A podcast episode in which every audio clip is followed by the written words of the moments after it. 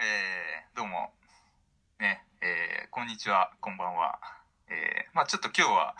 うん、何について話そうかなって、ちょっと思ったんですけど、うん、前回ね、あの、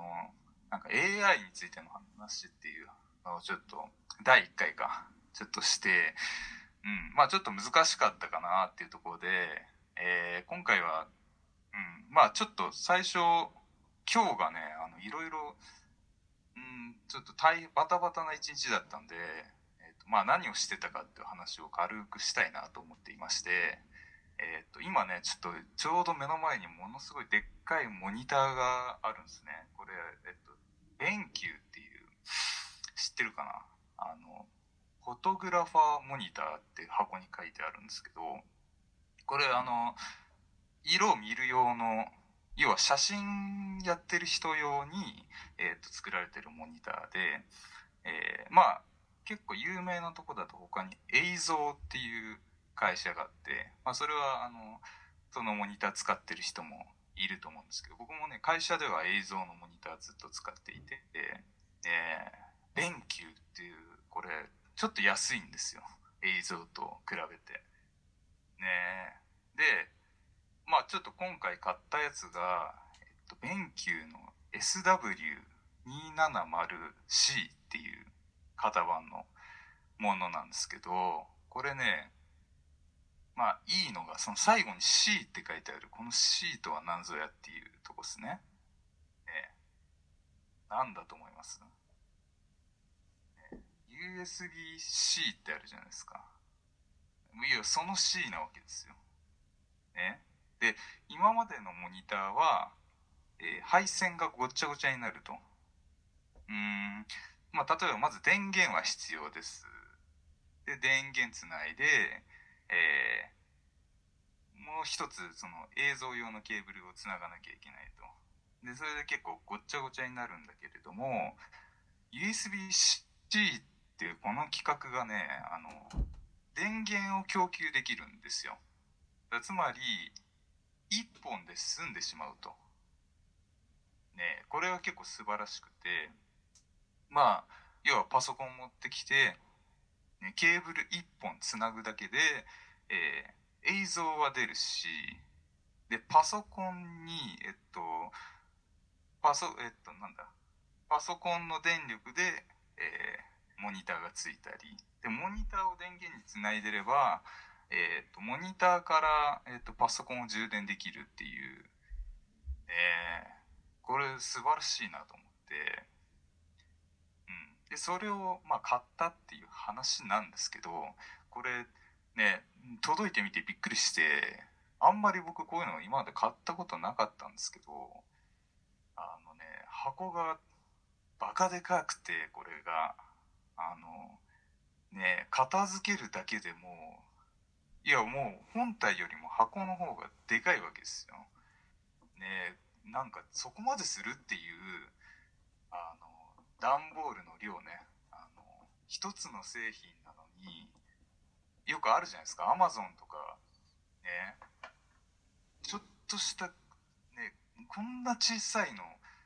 その箱に入れるっていうまあそういう系の話なんですけどもうね嫌になっちゃいましたね、これね。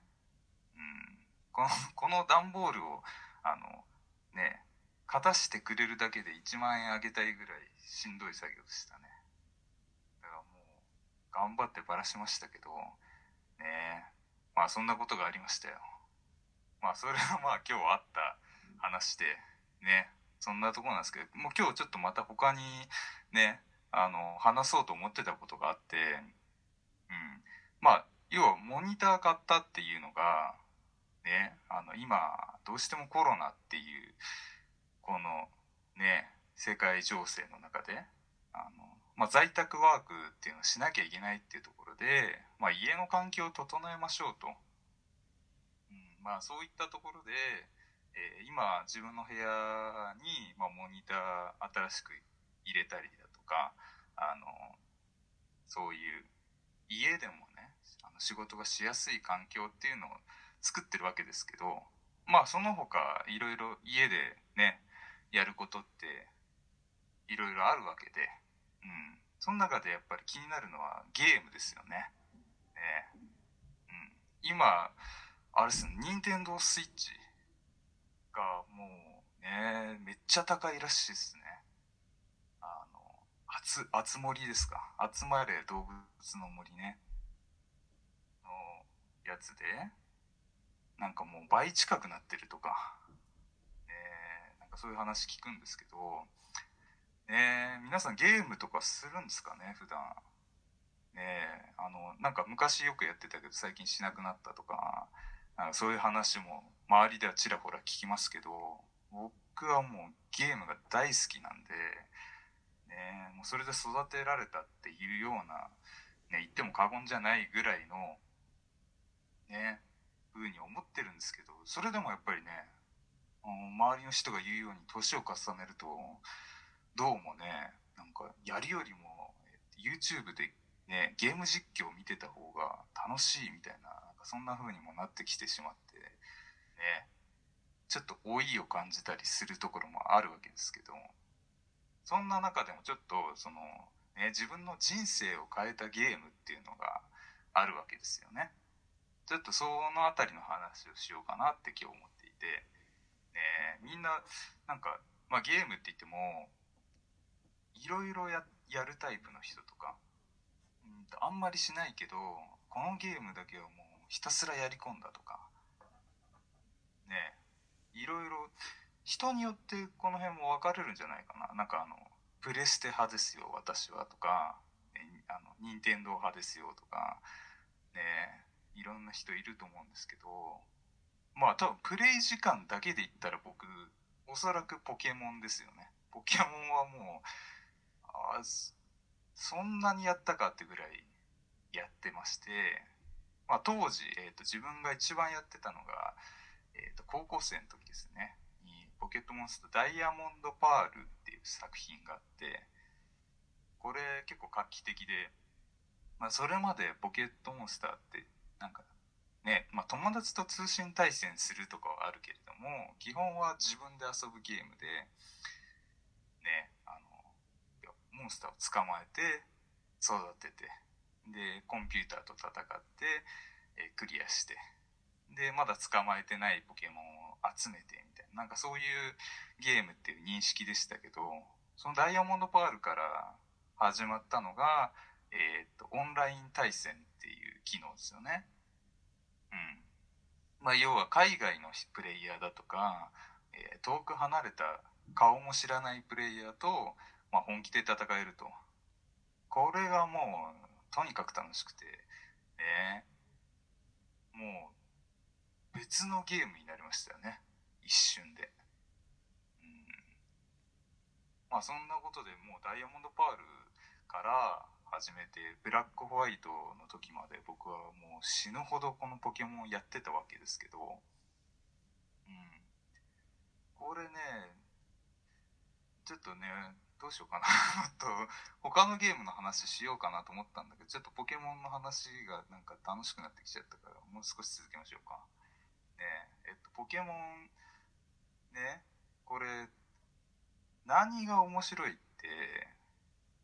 あのまあ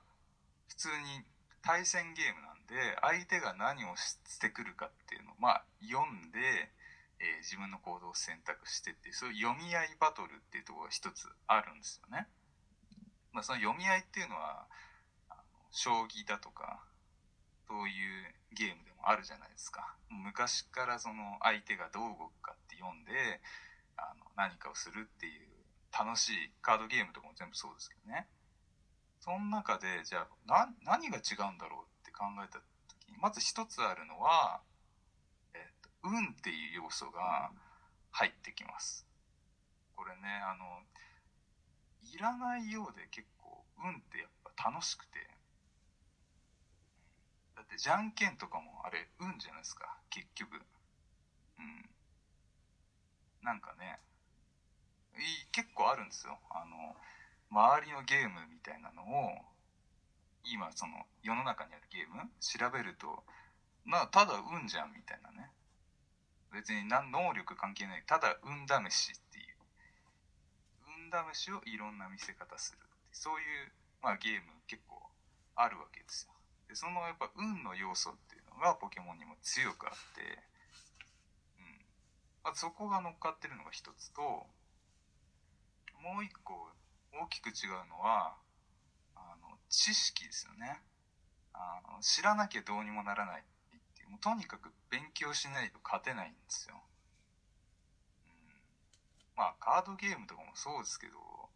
ねなかなかその覚えるっていう作業とか覚えてそれに合わせて育てるっていうこの作業がこれまた楽しいわけですね。もう止まらなくなってしまう。ね。もうだからなんだろう。買い物する前の方がなんかワクワクするとかあるじゃないですか。あのね。買ったらなんかもう満たされちゃってどうでもいいんだけど旅行とかもね。旅行行く時行く前に調べてる時がすごい楽しいと。あれに近い感覚でポケモンの卵を作ってましたね。どうしようね。うん。